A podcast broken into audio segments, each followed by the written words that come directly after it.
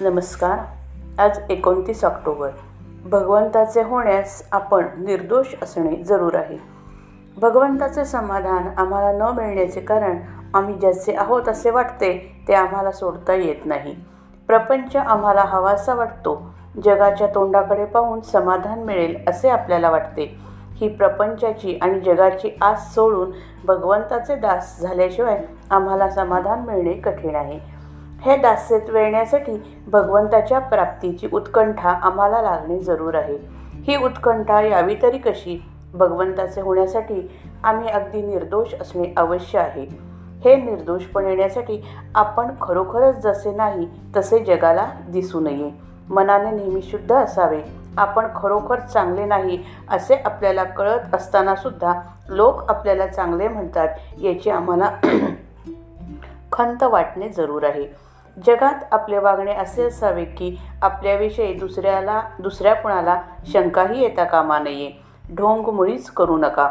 आचार विचाराने इतके पवित्र झाल्यानंतर मग आम्हाला भगवंताचे का बरे होता येणार नाही?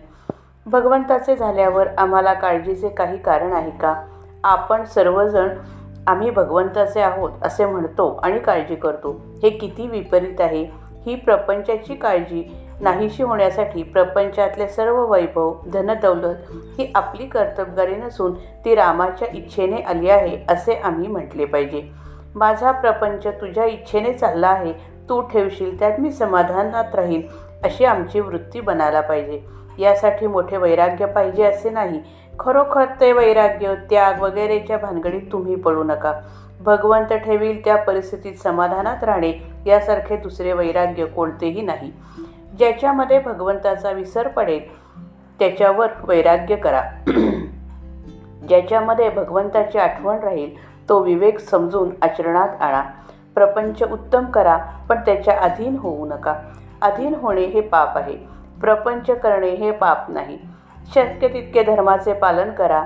नीती प्राणाबरोबर सांभाळा. आणि प्राण गेला तरी नामाची दुगदुगी राहू द्या. इतके नाम तुम्ही सांभाळा. या तीन गोष्टी तुम्ही सांभाळा. गोंदवल्याला तुम्ही इतकी मंडळी येता.